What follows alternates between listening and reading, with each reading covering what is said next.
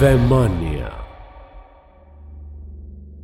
Diana को खोजते हुए, जब किलविश दोबारा डायना के घर आया तो डायना घर से गायब थी।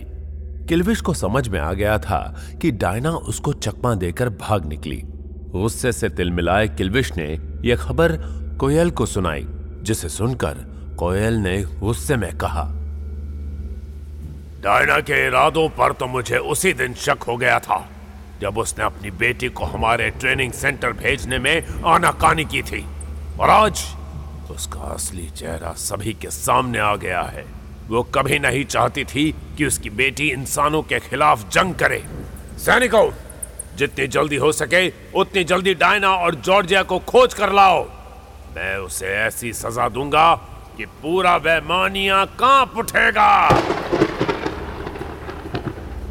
कोयल का आदेश पाकर पाँच पाँच सैनिकों का गुट, डायना और जॉर्जिया की खोज में वैमानिया से अलग अलग दिशा में निकल गया।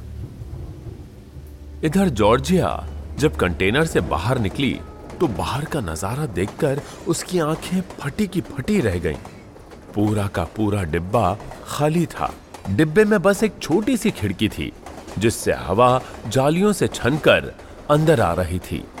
जॉर्जिया ने खिड़की से बाहर झाँक कर देखा तो ट्रेन तेज गति से चली जा रही थी। जॉर्जिया चमगादड़ का रूप लेकर ट्रेन से बाहर निकलने ही वाली थी कि दूर कहीं से सूरज की रोशनी नज़र आने लगी। जॉर्जिया ने झट से खिड़की बंद कर ली और डिब्बे के कोने में बैठकर रात होने का इंतज़ार करने लगी। जब सूरज ढला तो ट्रेन भी रुक गई। फिर जॉर्जिया ने ट्रेन से बाहर देखा। सामने का दृश्य देखकर उसके चेहरे पर मुस्कान आ गई, क्योंकि रेलवे स्टेशन इंसानों से खचा खच भरा हुआ था। जॉर्जिया ने एक साथ इतने इंसानों को पहली बार देखा था। इतने लोगों को एक साथ देखकर जॉर्जिया अपनी शक्तियों को बढ़ाने के लिए जल्द से जल्द सभी इंसानों का खून पीना चाहती थी।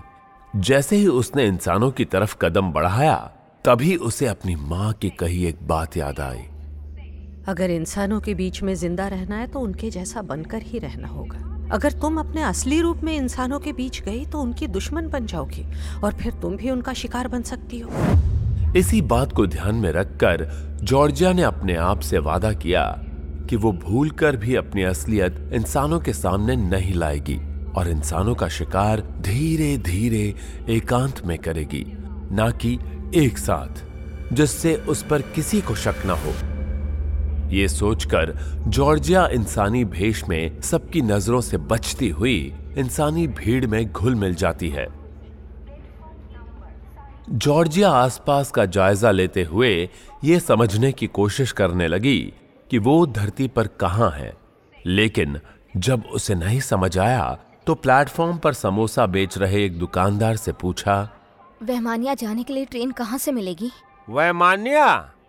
ये कहाँ है? ये तो मुझे नहीं पता लेकिन जहाँ से ये गाड़ी आई है वहमानिया उधर ही है। ये बोलकर जॉर्जिया ने सामने खड़ी मालगाड़ी की ओर इशारा कर दिया। फिर दुकानदार सोचते हुए बोला मुझे ऐसी कोई जगह तो नहीं पता लेकिन ये जो काले कोट में खड़े हैं यहाँ के स्टेशन मास्टर है। ये शायद तुम्हारी कुछ मदद कर दे। दुकानदार की बात सुनते ही स्टेशन मास्टर ने सवालिया नज़रों से जॉर्जिया को ऊपर से नीचे तक देखा और फिर बोला, अगर तुम सच में इस मालगाड़ी में आई हो, तब तो घर वापस जाने में बड़ी मुश्किल होगी। लेकिन चिंता मत करो, मुझे पता ये मालगाड़ी कहाँ से आई है। अगर तुम्हें वैमान्या जाना है तो मैं तुम्हारी मदद कर सकता हूँ। लेकिन उसके लिए तो सबसे पहले मुझे ये देखना होगा कि तुम इस मालगाड़ी के किस डिब्बे में आई हो। चलो मेरे साथ। मालगाड़ी प्लेटफॉर्म से छूटकर कार शेड की ओर बढ़ चली थी। इसलिए स्टेशन मास्टर भी जॉर्जिया को लेकर कार शेड की तरफ़ चल पड़ा। इधर गार्ड जब जॉर्जिया को छोड़कर हॉस्पिटल पहुँचा तो वहाँ का दृश्य बदल चुका था। हॉस्पिटल के बाहर पुलिस की गाड़ी खड़ी थी और गेट के पास कुछ पत्रकार एंबुलेंस वालों से पूछताछ कर रहे थे। और फिर जब गार्ड ने अंदर जाके देखा तो आईसीयू वार्ड में नर्स अकेले कुछ लोगों से घिरी हुई थी और सबको कुछ समझाने की कोशिश कर रही थी। देखिए मेरी बात समझने की कोशिश कीजिए। मैंने जो देखा वो बहुत भयानक था।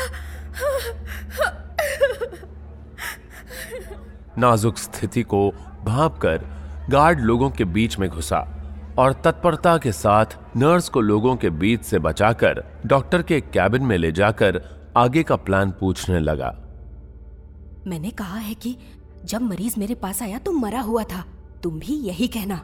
और लड़की को ठिकाने लगा दिया। लड़की के बारे में किसी को कुछ पता नहीं चलेगा। मैंने उसका ऐसा इंतज़ाम किया है कि वो अब मरकर ही बाहर निकलेगी। इतना कहकर दोनों बाहर मीडिया के बीच चले गए। दूसरी तरफ़, हॉस्पिटल से दूर, कार शेड में स्टेशन मास्टर ने जॉर्जिया को मालगाड़ी के डिब्बे के अंदर जाने को कहा।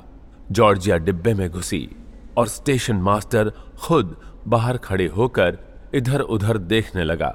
जब वो आश्वस्त हो गया कि आसपास कोई नहीं है तो वो डिब्बे के अंदर घुस गया।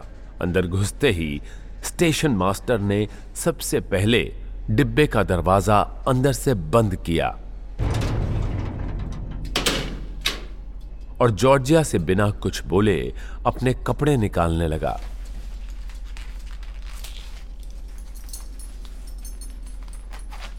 दरवाज़ा बंद होने के कारण बाहर से बस लैंप पोस्ट की रोशनी एक छेद से होकर अंदर आ रही थी, जिसके कारण अंदर कुछ भी साफ़ दिखाई नहीं दे रहा था।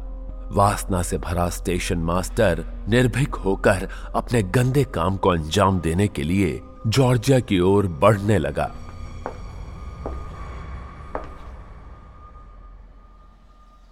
दूसरी तरफ़, हॉस्पिटल से दूर, पहाड़ियों में एक पचास साठ साल का दिखने वाला आदमी अकेला बैठा टीवी में हॉस्पिटल की न्यूज़ को देख रहा था।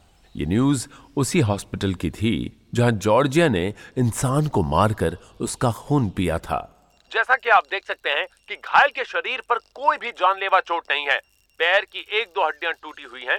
चेहरे पर कुछ बाहरी चोट है। फिर भी ये हॉस्पिटल इन्हें बचा नहीं सका। हॉस्पिटल की लापरवाही से आज ये परिवार अपना बेटा खो चुका है। आदमी जैसे ही चैनल बदलने वाला था, तभी उसने लाश में कुछ नोटिस किया और फिर आँखें फाड़कर टीवी देखने लगा। थोड़ी देर बाद उसके चेहरे पर चिंता की लकीरें खिंचने लगी और फिर उस आदमी ने पुराने कबाड़ बक्से से एक डायरी निकाली। और उसमें से निकाली एक फ़ोटो, जिसे निहारते हुए उसने कहा, आखिर इतने साल बाद वो लौट आए मेरे शहर में।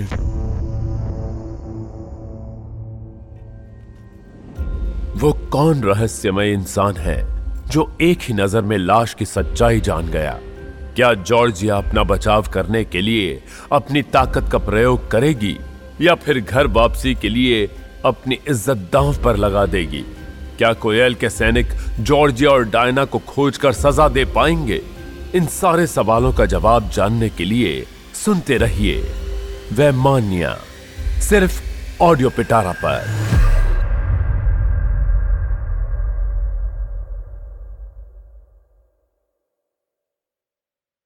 ऐसे ही इंटरेस्टिंग पॉडकास्ट और ऑडियो स्टोरीज के लिए सुनते रहिए ऑडियो पिटारा। ऑडियो पिटारा सुनना ज़रूरी है।